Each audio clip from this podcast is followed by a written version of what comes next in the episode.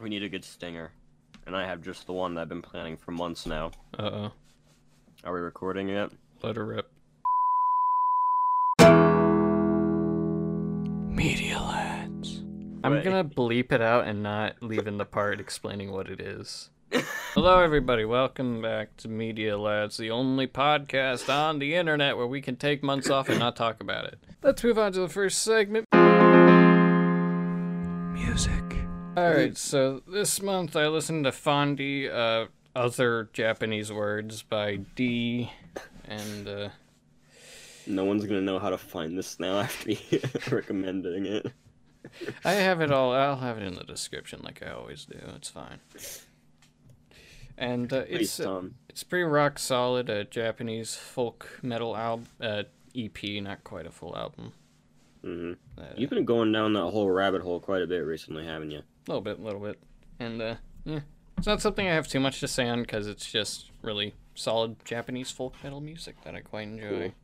I also listened to Masterless Samurai by Osamu Kitajima, I think. Yes, that was that was the one you made me listen. That's the one I to as made him listen to, which is a instrumental combination of elements from traditional Japanese folk and some more Western ideas, particularly with the uh, acoustic guitar sections they throw in and the kind of funky bass lines. It was very a very interesting experience, Yeah. experimentally. It's very. I don't ap- really know what to say about it because, despite the fact that I yell at you for this, I did not pay enough attention to, to have a whole discussion about it. Well, well, well. How are the turntables? I'm a hypocrite. What can I say? it's my But, uh, thing. Yeah, I, I thought it was a very interesting, very atmospheric project that I enjoyed quite a lot. I also listened to Katyo Fugetsu by Keiko Mori. I think that's how it's pronounced. Absolutely sorry it's nailed that name. Stop Just this. No, I will not. Stop condescending me, please. I will condescendingly heckle you till the end of time. Help me. Even though I hold all the power in this podcast, I'm being bullied. No one can help you here. Yeah, it's a uh, traditional folk project by just one person playing a koto, and uh, it's it's very nice. It's very relaxing. It has this very atmospheric, dreamy quality to it that I quite like. Yeah, I, I enjoyed it quite a lot. It's not the type of thing I listen I would listen to all the time, but for uh, you know, simple contained experience, it's quite enjoyable. So I also listened to Twelve Bar Bruise by King Gizzard and the Lizard Wizard which is a very, very high energy, yes. very fun uh, King is. uh, garage rock album, the debut of uh, creative freaks King Gizzard and the Lizard Wizard. If their name sounds like their music is going to be real wacky and f- weird, then I mean you're not wrong. Yeah, and there's already even in this first album that's a pretty straightforward, just loud, energy filled garage rock album. They're already playing around with different experimental ideas. And Which- boy, do they just, just I, they jump off the deep end later on, man. Yeah. Like on one album. Hey, it's editing Tom zooming at you from the future here. Just a quick clarification. When I say album here, I mean song, because I'm talking about specific songs on the album here that play around with experimental ideas. So I don't know why I said album. It just makes it confusing. So uh, yeah, back to business. It's mixed in dual mono rather than stereo. So if you listen in one ear, it just sounds like absolute insanity I see. With a different one. I think they recorded on like an iPhone or something. so What? the audio is real muddy, but it just kind of Really? works. And uh, yeah, I enjoy it quite a lot. There's a lot of there's a lot of fun to be had there. I also listened to Eyes Like the Sky by King Gizzard and the Lizard Wizard. Is the other one you made me listen to, and I won't complain about that. Yes, it is a full on spoken word album where one of the band members' fathers, I guess, wrote and read a very spaghetti western esque story, and they played really spaghetti western inspired rock music over it, and it's really darn good. Why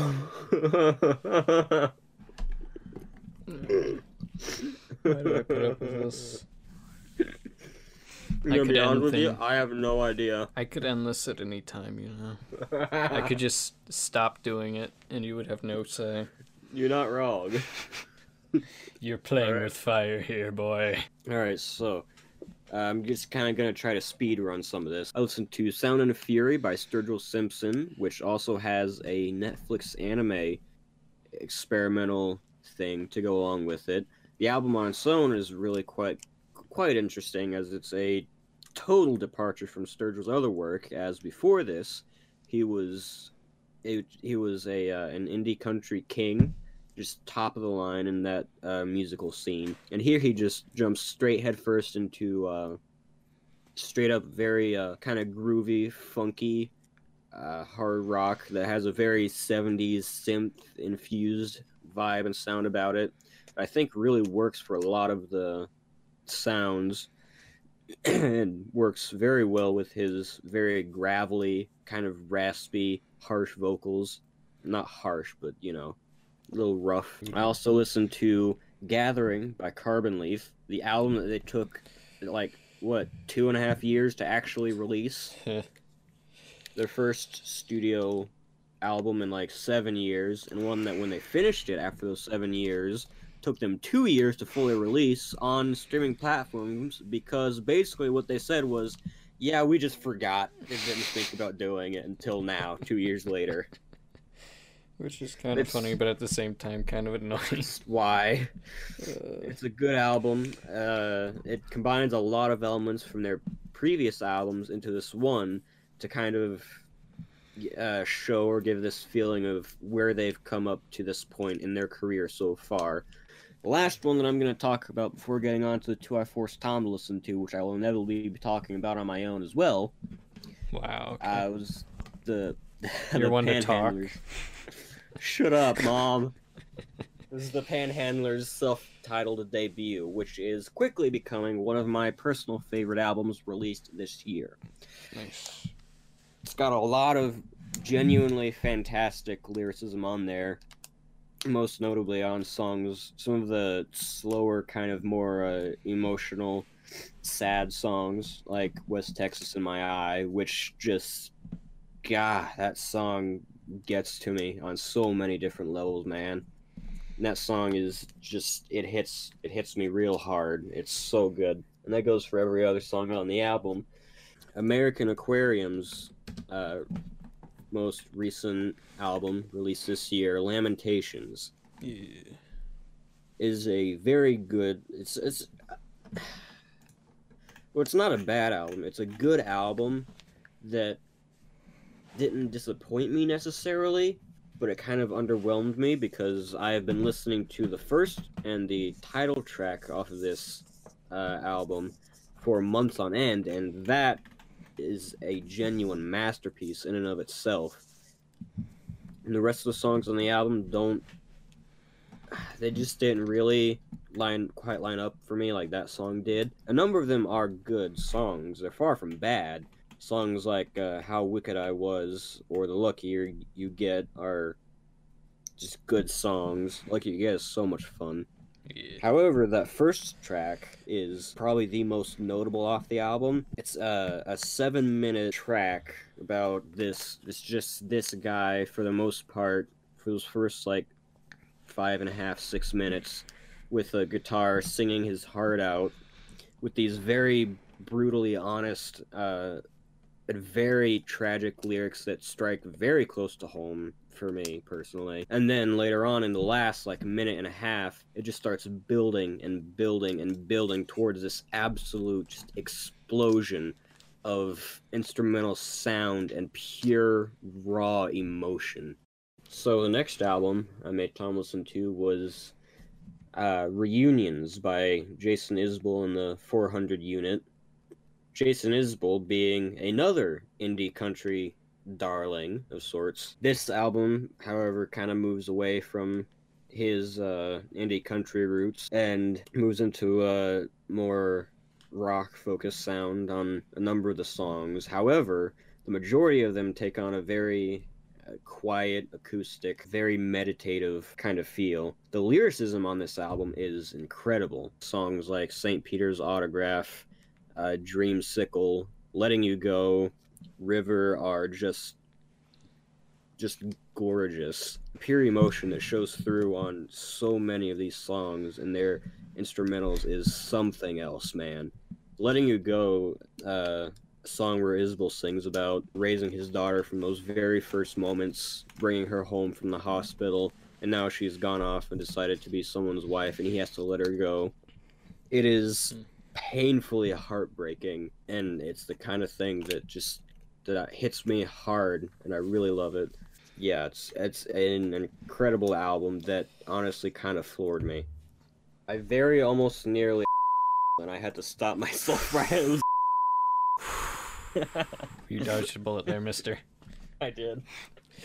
I dodged a real big bullet. All right. Uh, with that, let's uh, move on to the next segment.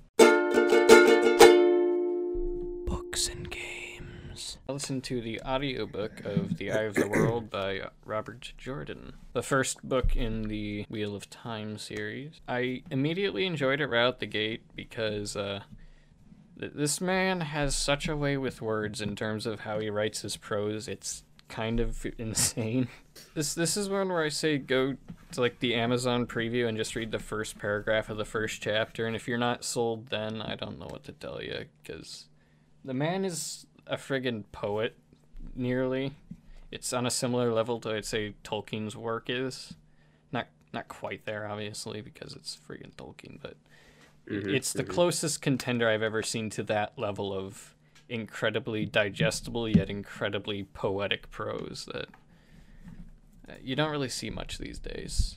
Not to say modern writing is bad or anything, but you know. Even aside from that, it's just a really solid, really well written fantasy story that does an excellent job kicking off a incredibly lengthy series and getting me sold on everything that's to come. A lot of discussion around it kind of revolves on its similarities to Lord of the Rings because it was very clearly inspired by it, but mm-hmm. I, I think if you actually read it and your only takeaway is that it's ripping off Lord of the Rings, you just it, that, that's just not what it is. A lot of elements that are very heavily inspired and taken from specifically Fellowship of the Ring and Lord of the Rings at large, but they'll have their own unique spin on them, and others are only kind of barely similar or kind of comparable. It's less of a case of a ripoff and more of just obvious inspiration that led to its own unique thing.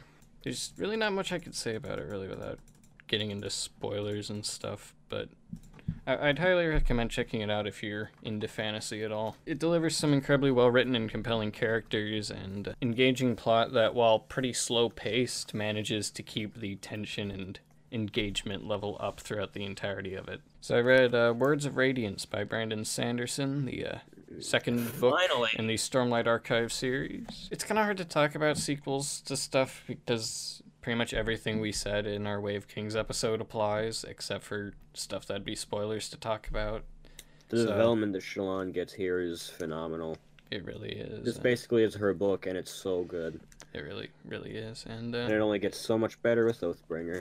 Yep, but uh, yeah, if you read Way of Kings and you liked it, then uh, continue. It don't it don't disappoint yet. If you've made it this far in the episode, leave us a comment and tell us how your day's Remember. going. If you need a certified fraud therapist, I'm here. No. All right, on to our next segment. Film and TV. First thing I guess I'll talk about is something I kind of dropped a while ago. Is I watched a bit of One Piece. Oh yeah, Which- yeah, yeah. that. Is oddly one of the highest quality pieces of shonen trash I've watched. In that it's still nowhere near good, but it's so darn heartfelt in how it tackles its different storylines to where the emotional beats still don't land, but it's so charming how much it tries. if you want something to just kick back and have a good time with, it, it's it you, you, you, can't really go wrong with One Piece. It's a fun time. I watched uh, it's the Great Pumpkin Charlie Brown, the uh, Cool. the cool. classic Halloween special, and it's charming as heck, as is expected out of anything Peanuts related, frankly. The structure of it feels kind of wonky. It's basically just a bunch of the comic strips pasted together into a 20 minute special, but I'm not really complaining about that because it's all Mhm. really charming and fun. Next thing I watched, I watched The Lighthouse, which was an interesting experience. I'll say that. Uh, I don't know if I'd go out and call it like an outright horror movie. It's more of like a really No, bizarre like- psychological thriller. It has far more akin to a psychological thriller than Yeah. does straight horror. Yeah, it has a lot of re- really interesting ideas that it does with its filmmaking and structure that I really enjoy. Frankly, the idea of making this kind of story set on a lighthouse island where people are going insane because of isolation is such a brilliant yet simple idea that I'm surprised it hasn't been done more. the way that Robert Eggers uses um, this very meandering, slow burn pace to create this insanely palpable, thick sense of dread and unease. It almost makes you feel like you're unraveling yourself as you watch these characters slowly unravel towards one another Yeah. whatever. And the the places that he takes this premise are so uniquely creative and interesting that I don't really know how he thought of doing some of the stuff that he did. Yeah. The the way he uses ambiguity to his advantage to to get the, the story across is impeccable as well.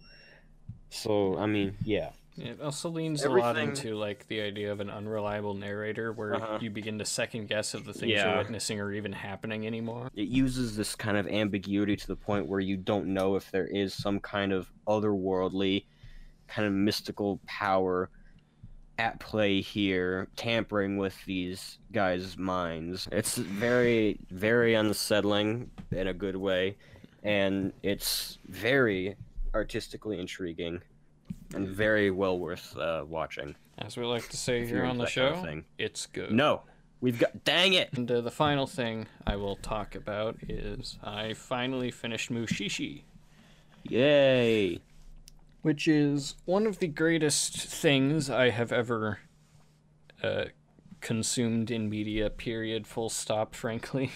it's an insanely slow burn for one thing yeah, yeah, that's part of the reason why it took so long for me to finish it is It's probably the reason I still haven't finished it. It's an insanely slow burn, but that's what makes it work. Each That's episode is its own good. little self-contained story about this Mushishi going around helping solve supernaturally sourced problems. But it's not like it's not. It's an not like a- action anime. It's not where he's going around like fighting off these demon things and saving whole villages. Yeah, It's like this guy lost his wife, and now be, because of that, he's being like emotionally tormented by this thing. It's a far. It's it's a far more internal Yeah. thing. these It's supernatural far more elements. quiet about how it's resolved. Yeah, these supernatural elements aren't portrayed as sinister in any way. They're just another facet of nature in this world, and as such, they're not treated as a pest or anything like that. They're just another form of life that needs to be coexisted with. And I One really, sometimes really like that has angle. very terrifying and disturbing effects. But, you know, But even in those cases, the way it's presented is in such a calm and relaxing way. Like this is one of the most relaxing and peaceful shows out there, even when it goes down some weirdly dark turns. mm-hmm, mm-hmm. which I, I I really really like that. It does such a good job exploring different themes and the self-contained episodic nature of it. Uh, Mm-hmm. really helps in that fact. I think. All right, so I guess if you're done with your lame, stupid stuff, Yeah, tell us about your cool things. So we're gonna start with me doing a lightning round. Uh, starting off with a documentary. Uh, So there's this flick that I watched called Sad Hill Unearthed on Netflix back before our subscription ran out. Uh, it's a really fairly solid documentary about these guys, just this group of really passionate fans who uh, really love the film The Good, Bad, the Bad, and the Ugly. So they set out on this very large undertaking of restoring one of the filming set sites. It's like right next to their hometown, huh. at least a few of their hometown. And it becomes this whole big thing and it's actually like it's a ve- it's a very interesting and solid documentary. Before netflix ran out i also watched both seasons of cobra kai. Uh a sh- surprisingly solid show. Like genuinely. Uh, we're talking about okay talking about a show that was made as a YouTube original for their failed mm. streaming service that lasted for like two and a half years. Base uh, it's continuing the story of the Karate Kid, and it's better than the majority of 80s franchises that were rebooted in the 2010s. The writing in that show was legitimately pretty solid. It knows exactly when and where to be super ridiculous and fun and hokey while also weaving surprisingly compelling characters and story arcs that by the end of the second season I was genuinely completely invested in everything going on with these characters. And that season finale was kind of painful honestly. Hmm. emotionally speaking. So yeah that it's su- a surprisingly very solid show Nice. all right so uh the other two things here unless i'm forgetting about something which i might very well be but who cares uh, I watched Good Time just before our Netflix ran out, uh, and that was a very good way to end things in that regard. I'm just sad that I didn't watch it way before that because holy heck, that is a an achievement. It is. It's the film is like watching a, a pack of rats scurry around, scratching and clawing and biting each other trying to get this unattainable prize that none of them will ever actually grasp. As the, these these characters, these none of whom are particularly good people. Pretty much everyone in this film is a is a, a dirtbag. But as these these people just keep keep pushing things and keep keep pushing them farther and further and make their situations worse and worse as they refuse to just step back and actually think things through and accept the act the, consequences of the things that they've done wrong and their mistakes. And constantly try to shift the blame to whoever else is nearest to them so they can get off the hook easy and things in the film just continually escalate and escalate and escalate and it never it, it grabs you by the shirt and starts throwing you around and never just it doesn't let up in that regard it's it's an absolutely manic crazy thrill ride from start to finish and i genuinely i love it so much Nice. the the directing style that the Safdies have the Safdie brothers have and it's on display here is really refreshing in a certain way just in that it feels so uniquely them. Robert pattinson is incredible. The man is the man is the highlight of the film honestly aside from the director's style i would say. The man's incredible like he is in the lighthouse as well. So yeah good time is really fantastic. I finally after months of tom yelling at me finished attack on titan season 3 Mhm. Finally. finally after he yelled at me about as much as i yelled at him for words of radiance Accurate. you people don't know what i put up with I mean, you brought it on yourself. Shut up. So yeah, I, as I previously stated uh, in a previous episode, season one of Attack on Titan was in, was fantastic. It was a genuinely incredibly solid beginning to uh, uh, this very grand epic story. And then season two rolled around and dropped the ball pretty darn hard Hey, yep. like like I mentioned that same episode, I don't season two is not good. I don't like it. Yeah. But since I already talked about that, season three, however, comes along suddenly, picks the ball back up, and just absolutely mad dashes it. Why did I Because tell you? season se- season three, oh boy, season three is kind of a masterpiece. It's Okay, no, okay, masterpiece might be a bit going a bit far. This- However, it did whack me over the head real hard with how good it was, it goes directions that are genuinely freaking genius. which is something I adore about this show. I don't know what I expected going into this show.